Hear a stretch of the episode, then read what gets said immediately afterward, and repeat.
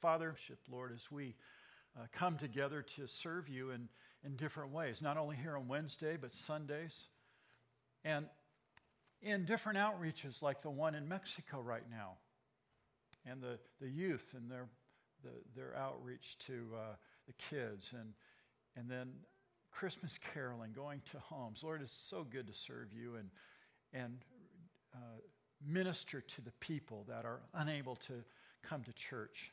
Even those watching, there's several watching on the internet tonight. We pray that you touch their bodies, Lord, and encourage their hearts with the word.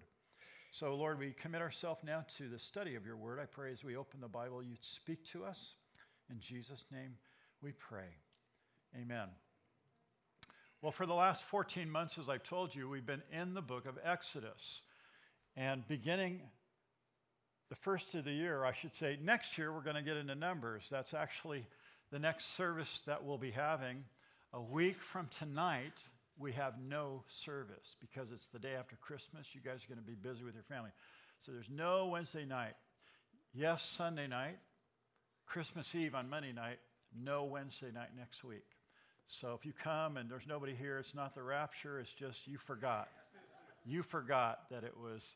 And so um, next week the office is closed. Uh, the staff has the week off, and I think a lot of you guys have the same thing. I keep hearing people that have time off. So it's going to be a neat week. But we'll be here on the Sundays for sure. And then the very first Wednesday night, which is the 2nd of January, a week from next Wednesday. The sec- we'll be back, and I'm going to start Numbers. So we'll start the book of Numbers on the first uh, Wednesday night, and the continuing story that we're going to finish tonight here in Exodus chapter 40 here.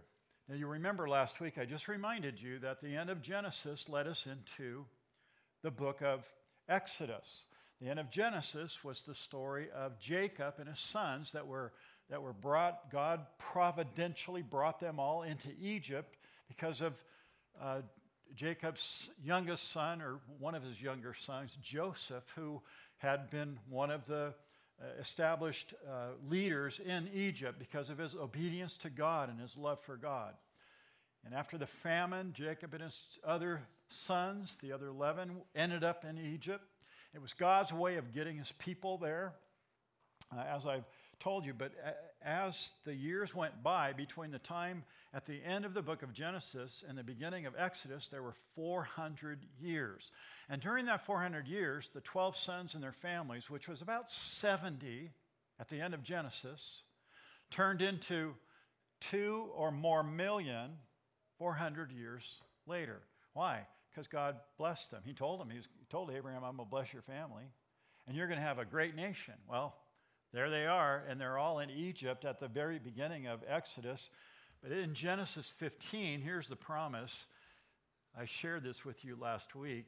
Know certainly that your descendants will be strangers in a land that's not theirs and will, and will serve them. Remember, the, the children of Israel were captives, they were slaves there in Egypt, and they will afflict them 400 years. There's a lot of debate about how many years they were there, how many years they were afflicted. I mean, you could debate that really, because when they first got there, Joseph was a favored leader. So they weren't afflicted at the beginning. But as the pharaohs died and came, new ones came into power, the Hebrews became less and less.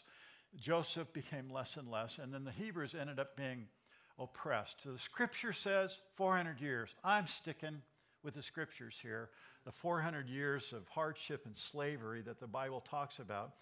And then God sends his special messenger, Moses.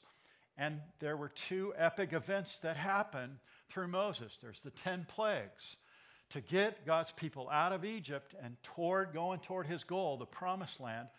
He sends 10 plagues. As you know, they get 10 commandments for the new people and the new nation. And uh, we went through that first portion all the way through Exodus chapter 20. Then from chapter 20 on to 40, the second half has been all about the tabernacle. So we've been studying for months about the tabernacle of God, how important the tabernacle is. Tabernacle, tent, movable sanctuary, built so that God could come and dwell with his people. That was God's purpose. That's what he wanted uh, for them. He's always wanted to be with his people. And in chapter 29 of Exodus, we see this quote Genesis or Exodus 29. Here it is. And they shall know that I am the Lord their God, who brought them up out of the land of Egypt, that I may, here's the word, dwell among them. I'm the Lord their God. This has been God's heart. He's wanted to live with his people, He's wanted to dwell with his people. So he's going to be directly connected with them. He's going to be with them in the middle, the word midst in the King James and New King James. He's going to be in the midst of his people. That's what he wants. And that's the amazing reality of the scriptures that God has always wanted to dwell with his creation, all the way back to Adam and Eve. But sin separated God from man. But God has always done all he can. The Old Testament is a story of redemption. Exodus is the greatest picture of the redemption of man because it's where God sends a messenger, Moses, who becomes an intermediator for the people of God, between man and God. Moses is a type of Christ. Beautiful imagery. We've looked at it clearly as we have watched the tabernacle being built. And that's what the last 20 chapters are all about the building of the tabernacle where God will dwell with his people. So, from Exodus chapter 25 all the way to 39, we get not only the blueprints, but the how it was built by Bezalel the builder and, and how special it is, how beautiful and ornate this tabernacle is. So now we pick up the story in verse 18 of chapter 40 as they set up the tabernacle. They're setting it up in front of Moses. Verse 18 of chapter 40. So Moses raised up the tabernacle. He fastened its sockets, set up its board. Now, he didn't do it himself, but he's overseeing all this put in its bars, raised up its pillars, and spread out the tent over the tabernacle and put the covering on the tent top of it. The Lord had commanded Moses. He took the testimony and put it into the ark, inserted the poles through the rings of the ark, put the mercy seat on top of the ark, and he brought the ark into the tabernacle, hung up the veil of covering, and partitioned off the ark of the testimony as the Lord commanded Moses. He put the table, verse 22, in the tabernacle of meeting on the north side of the tabernacle outside the veil. And he set the bread in order upon it before the Lord, as the Lord had commanded Moses. He put the lampstand in the tabernacle of meeting across from the table in the south side of the tabernacle. And he lit the lamps before the Lord, as the Lord had commanded Moses. Verse 26 He put the gold altar in the tabernacle of meeting in the front of the veil, and he burned sweet incense on it as the Lord had commanded Moses. He hung up the screen at the door of the tabernacle, and he put the altar of burnt offering before the door of the tabernacle of the tent of meeting, and offered upon it burnt offering and the grain offering, as the Lord had commanded Moses. He set the laver between the tabernacle of meeting and the altar and put water there for washing. And Moses, verse 31, Aaron, and his sons would wash their hands and their feet with water from it. Whenever they went into the tabernacle of meeting and they, when they came near the altar, they washed as the Lord had commanded Moses. And he raised up all the court all around the tabernacle and the altar and hung up the screen of the court gate. So Moses finished the work. So the people are watching as this movable sanctuary is being constructed. All of the, their gifts and offering came from the people. They were generous in giving. They were, the craftsmen put the elements, the articles, the, the different, uh, the laver, the, they built those things. Bezalel the builder and his skill and craftsmanship put it all together. And so before their eyes, it's coming together. Again, you have to, the idea is, is the walls that, that were around the courtyard were they were solid poles set on these 250 pound silver bases with this beautiful white linen see through veil that fluttered in the wind. It was a beautiful structure, absolutely gorgeous there in the desert breeze. And so the people are, can you imagine how exciting, exciting this would have been for them? Because it was just, you know, a few chapters back that, that and, and a few months before this, that they disobeyed God and they made a gold calf and they danced before the Lord. And the Lord said, I'm not going with you people, remember? But in the grace of God, God allows and forgives them, and then He allows them to give, and He allows them to build, and they build, and now they put it together. They're excited. God's coming. They've done their best. They're obedient. Finally, finally, they're obedient. And in their obedience, they're seeing the structure go together. It must have been something as it took shape there. The beauty of the curtains, the, the beauty of the colored fabric, the multi layers that they put on the tabernacle. Now, as we come now to verse 34, you have to remember they've given everything to construct it, to build it, and they're watching now as God, in all his glory and splendor, is going to come and fill the tabernacle. This is actually uh, amazing. It's, it's a beautiful sight that they're going to see, but they're in awe now. And God is going to manifest this transcendent God. You have to keep in your mind that God is unknowable unless he wants to be made known. You and I have not the capacity to know God. We, ha- we, don't, we can't know God. We can't commune with God unless he wants to be known. And he wants to be known. And he's known in different ways. It's called theophanies in the Bible. And so this is a theophany of God. He's seen in a cloud, in a mist, in his Shekinah glory, this, this wonderful uh, manifestation of his glory here.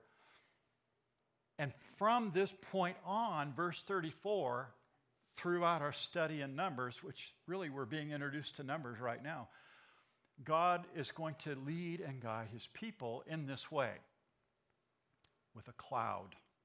His presence is in this cloud, or represented, manifest in the cloud. Notice verse 34 then the cloud covered the tabernacle of meeting, not the courtyard, not the whole encampment, but the tabernacle of meeting. The cloud is covering that. And the glory of the Lord filled the tabernacle. And Moses was not able to enter the tabernacle of meeting because the cloud rested above it. And the glory of the Lord filled the tabernacle. Whenever the cloud was taken up from above the tabernacle, the children of Israel would go onward in all their journeys. So now we're getting kind of what, what we're going to see in Numbers. The cloud, this cloud is guiding the people. This cloud represents God. This is a, a physical manifestation of God of the cloud. So when the cloud moves, everybody knows, okay, Martha, pull up the tent stakes, you know, pack up the bags. We're moving because there goes the cloud. The cloud was the represent. These people wanted to be with God. God wanted them to be with Him, and so the cloud is what moves, and the pillar of fire as well, as we'll see. But uh, if the cloud was not taken up, then they did not journey, verse 37, till the day it was taken up. Verse 38 For the cloud of the Lord was above the tabernacle by day, and fire was over the tabernacle at night, in the sight of all the house of Israel throughout all their journeys. So Moses is giving kind of a real quick synopsis. Okay, this is what they did for their whole trip through the desert. Now, God is with them. When God moved, either the fire at night or the cloud by day would move, and all the people would move under the cloud. Now, if you're in the desert, you'd want to be under the cloud. If you're in the desert now, you want an umbrella or something to be under to protect you from the sun. So God is, this is God's presence. He's protecting the people with a cloud and the heavenly night light. You know, all night long there's this light that is burning, this fire above the tabernacle. I'm afraid of the dark. And you look, oh, there's God's presence. He's right there. He's right in the midst of the people. I mean, think about this. The manifestation, the physical manifestation, is that close. He's close to the people. He's always wanted to be close to the people. And really, that's what we're seeing here this cloud or the visible manifestation of the glory of God. Now, again, you can read more about this in different accounts. We're going to see more in Exodus. In the book of Leviticus, we studied on Sunday night, we actually saw this in more detail, where it talks about how the cloud moved and the, the children of Israel would move after it. But, but here, Moses kind of focuses on this, this scene where God has now come and filling, his glory is filling the uh, tabernacle, which is a fulfillment of a prophecy or one of God's promises. It's in Exodus 3. Look at this verse behind me Exodus 3, verse 8. So I have come down to deliver them out of the land of the Egyptians and to bring them up from that land. Here's the promise to a good and large land, a land flowing with what? You know, milk and honey. That's God's promise. Moses goes to Egypt and said, They're slaves. How are they going to get out there, out of here? What's going to happen? How's God going to do this? God had a plan all along. And he made a promise all the way back at the beginning of the book that we've read. And now he's going to lead them. How? By this physical manifestation of his presence. Now, I'm going to call this cloud, just for sake of study and, and for fun, back in verse 34, the glory cloud, because that's really what it is. It, it's a re- revelation of the glory of God, it's his Shekinah glory. But this glory cloud in verse 34, notice it again with me. Then the cloud covered the tabernacle of meeting, and the glory of the Lord filled the tabernacle. As you remember, God has manifested himself in a cloud in different places in the book of Genesis and the book of Exodus. And specifically, here in the book of Exodus, the cloud was seen on top of the mountain. Remember, on top of Mount Sinai, there's a cloud. Every time Moses went up there, the cloud came. And the people, the millions of, of the Hebrews that were down at the foot of the mountain, they were trembling. What's the cloud? It's like a volcano going off. The cloud comes around the top. And God met with Moses in the cloud, but it's always been at a distance up until this point. This cloud was identifying God's presence with the people. I, I've called it the glory cloud, but this is an example of what's known in the scriptures as a theophany. Theophany is just a Greek word, two, two words together. Theo is God, and the other word, it's, it's, it's not phony at all, that's not the word. It's phanein in the Greek, which means to show. So you have theophany means God to show or to show God. This is God's presence in this cloud. This is a theophany of God, a visible manifestation of the invisible God. It's the visible manifestation of the invisible God. The transcendent God that you and I cannot know unless He chooses to reveal Himself. And He has. For us as New Testament believers, He reveals Himself in many different ways. He reveals himself in the pages of Scripture. He reveals himself as we look through the Scriptures in different ways. Old Testament, you have Christophanies and Theophanies. In the New Testament, Jesus came personally. It's a beautiful truth about the Old and New Testament. So God has chosen to step into time and space. The invisible, unknowable God is knowable, in this case, in the Old Testament, in this theophany, this cloud, this Shekinah glory, this visible manifestation. Again, the first time Moses encounters God, he sees a bush that's on fire, but it's not being consumed, the burning bush. So that's the first time that Moses encounters God. It's, it's in this burning bush. But is God a bush? No. The, the unknowable God is making himself known, theophany, in this burning bush. And he talks to Moses through the bush. And uh, again, the cloud. God is manifesting himself in a visible way. In chapter 14 of Exodus, when Moses had just really exited Egypt very quickly, rapidly, they left Egypt in a hurry because Pharaoh says, Get out of here or I'm going to kill you. Why? Because all the firstborn Egyptian sons were dead. There was a great cry throughout the land Get out of here. We're finally done.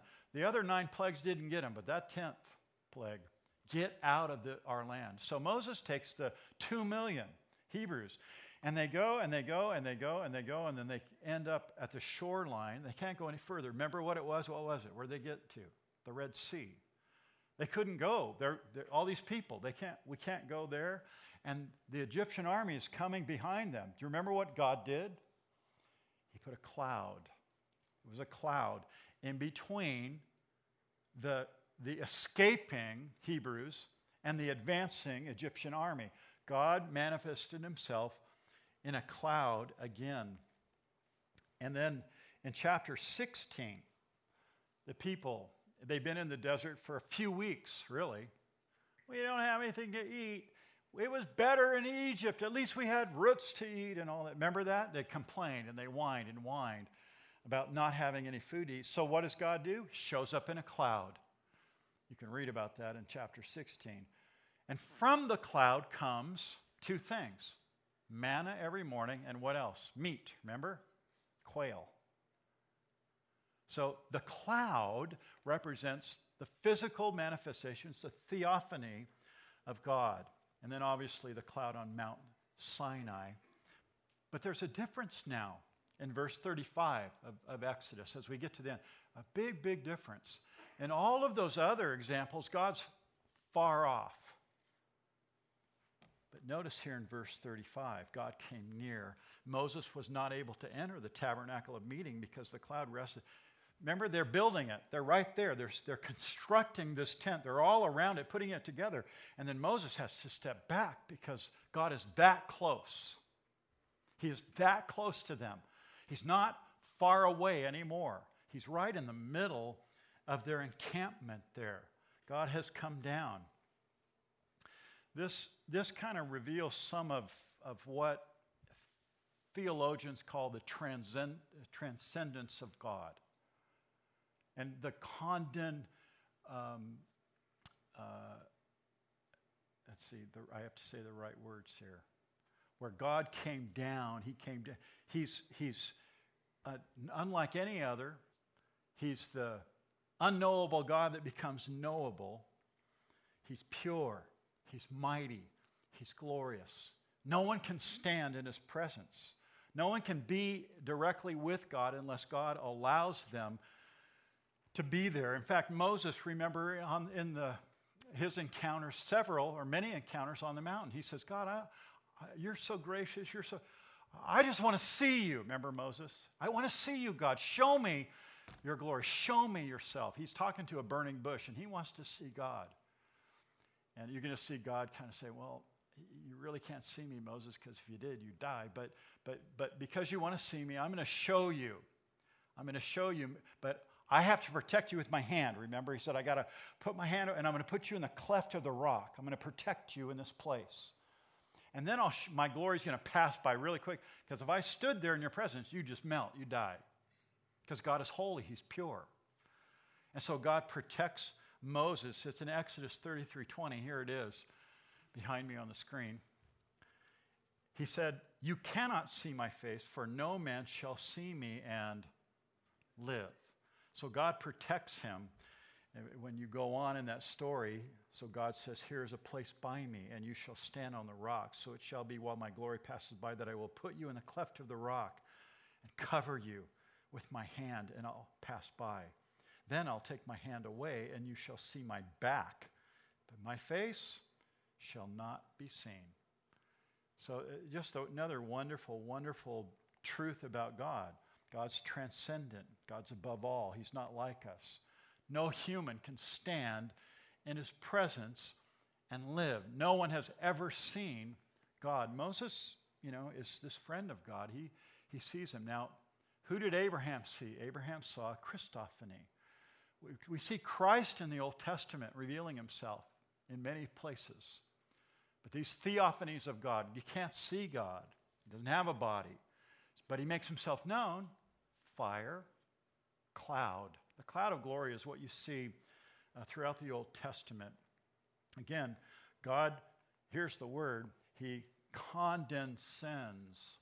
God condescends. He, he again reveals who He is. And, and this is one of those other theological, uh, uh, beautiful truths in the Bible that God has made Himself known and that God condescends. He comes down to His people.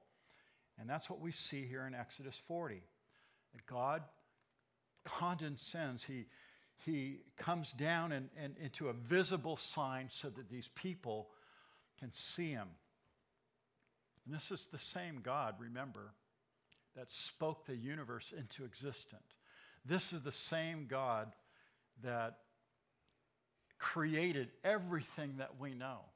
And so he, he's bigger, greater. Uh, we, you can't even express it with words. But he condescends, he comes down in this chapter 40 to the tabernacle to be with his people. Remember, the tabernacle is not that big 15 by 45. So, like from that back wall to the front of the pulpit, 15 feet wide. And it's filled with the town. So much, it's so full, so bright, so Moses has to step back. God's presence now is in there. But isn't it interesting that the God that rules, that creates, that's sovereign, that's self existent, has no beginning, no end, chooses to dwell in a tent with his people. Think about that. That's God's choice because he wants to be with his people. This is what he's revealing. That's what Exodus really is all about. This is God's redeeming his people, and he comes down and he puts himself in this tent where his glory is. Does that sound strikingly some, uh, familiar to anything else you know, especially at Christmas time? That God came down and he dwelt in the form of what? Human. Why? Because he wanted to save us. It's this, man, if you're not stoked on the Old Testament, you should be. And I, I believe that those of you that have been in the study this year have learned a whole lot. Uh, this, this study has been so good. Just studying the, the Old Testament. It's John in the New Testament, chapter 1, verse 14, who says, And the Word became flesh and dwelt among us, and we beheld his glory. The glory is the only begotten of the Father, full of grace and truth. Jesus is the glory of God revealed in human flesh. This theophany that the children of Israel are experiencing as God comes into their very presence in this tent to dwell with them should make you smile from ear to ear. I love the truth of that. The transcendent God condescending into the form of a man. Only one man. Here's the verse, you know it, Philippians 2. says he made himself of no reputation, taking on the form of a bond servant, coming in the likeness of men. Being found in the appearance of man, he humbled himself and became obedient to the point of death, even the death of the cross. Jesus came as a man to die for our sin. I, I love that truth. This Old Testament tabernacle pre pictures Jesus coming, the eternal God coming in the form of a man. Again, I hope you see that, that perfect picture that God is showing, revealing. The infinite infant, I've preached a sermon on that. I might even do some of that this Sunday. The infinite infant. Think about that. God becoming man. Charles Wesley wrote the, the Christmas carol that we love, my favorite of all the Christmas carols because of its theology. Hark the herald angels sing. Glory to the newborn king. Peace on earth and mercy mild. God and sinner reconciled the, the theology in that hymn. Wesley was a pastor. He wanted some songs that his congregation could sing that contained some rich theology.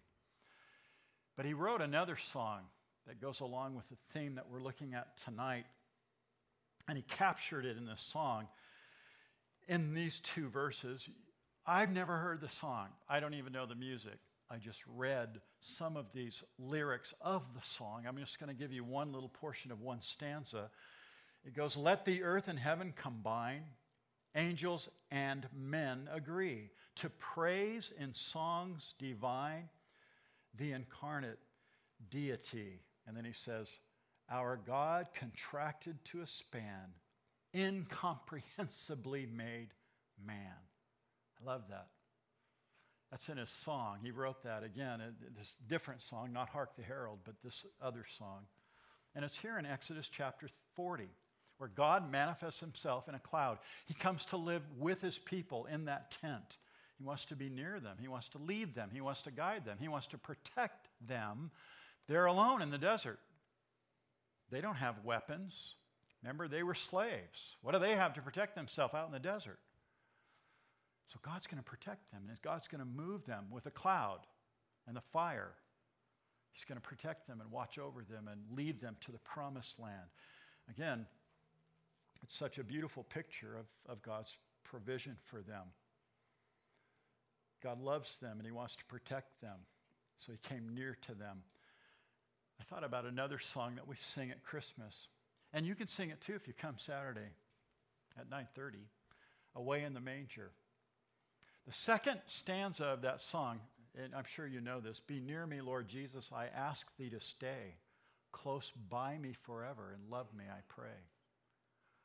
Just that whole idea of being near to the Lord. We sing that at Christmas time because that's the amazing reality. So God comes to be with his people here in chapter 4. He finally comes and he's in the tabernacle in what we see as a glory cloud, this theophany or visible manifestation of an invisible God, God condescending. It's an amazing truth. It's a beautiful truth. And the application is obvious here.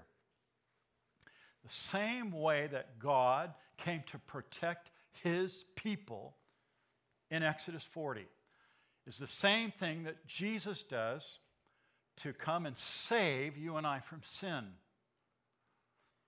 And not only that, in Exodus 40, it's very clear. Moses has to step away. He's so close to the people. Everybody knows it. God's here.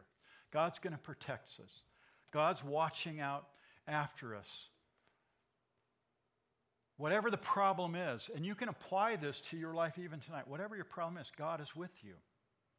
We have the, the manifestation of God, Holy Spirit in our lives. God is with us. He hasn't left us, He won't forsake us. He's always with us. It's a beautiful, beautiful truth. And just as He said to those people, I'm going to protect you, I'm going to get you through this desert wilderness experience, I'm going to get you to the promised land. He gives us the same promises too. Whatever you're going through, He'll protect you, He'll watch after you. He's a faithful God. And just as He manifested Himself to these people, He makes Himself knows, known to you and I. Now, notice in closing here, we see in the last couple of verses here, in verse 36, did I put 38? 36 through 38, whenever the cloud was taken up from above the tabernacle, the children of Israel would go onward in all their journeys. So from this point on, that's what's going to lead them. But if the cloud was not taken up, then they did not journey till the day uh, that it was taken up. For the cloud of the Lord was above the tabernacle by day, the fire over it by night, in the sight of all the house of Israel throughout all their journeys. So again, God is guiding his people with a cloud of fire and the cloud, or the cloud uh, by, by day and the fire by night and they would go where the cloud went. They pull up stakes and move with the cloud. God was leading the people exactly how he promised. Here's another great verse in Exodus 33, verse 14. He says this My presence will go with you, and I will give you rest. This is the promise in Exodus 33. And here's the fulfillment in Exodus chapter 40 and the book of Numbers and how God leads and guides them. That's what we're going to look at now as we move into Numbers next year. Again, Israel was weak. They didn't always obey. Dancing naked around a golden calf wasn't really a, a good historical move that they made.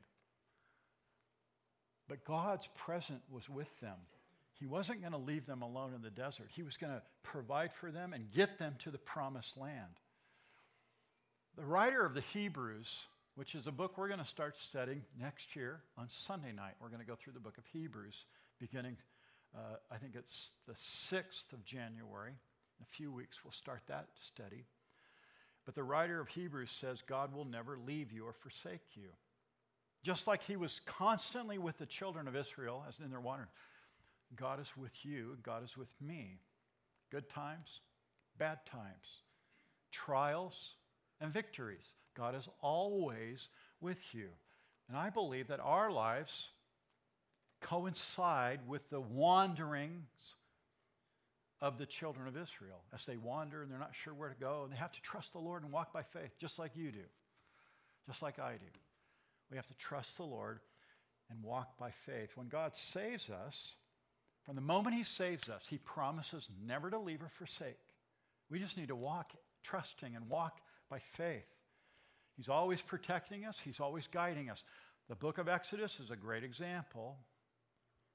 And now in the New Testament, as a believer, I, I can look back for my edification, for my instruction, and then trust the Lord and walk by faith.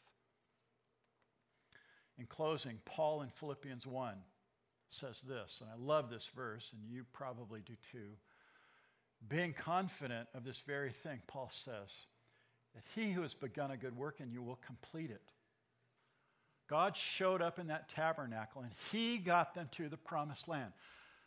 God has forgiven you of your sins and he's not going to forsake you. He's going to get you there. You just need to trust him. He's never lost anyone.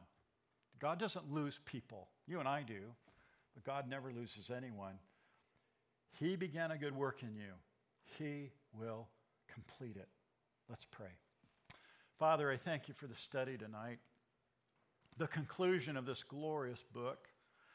Thank you, Father, for all the wonderful lessons it's taught us.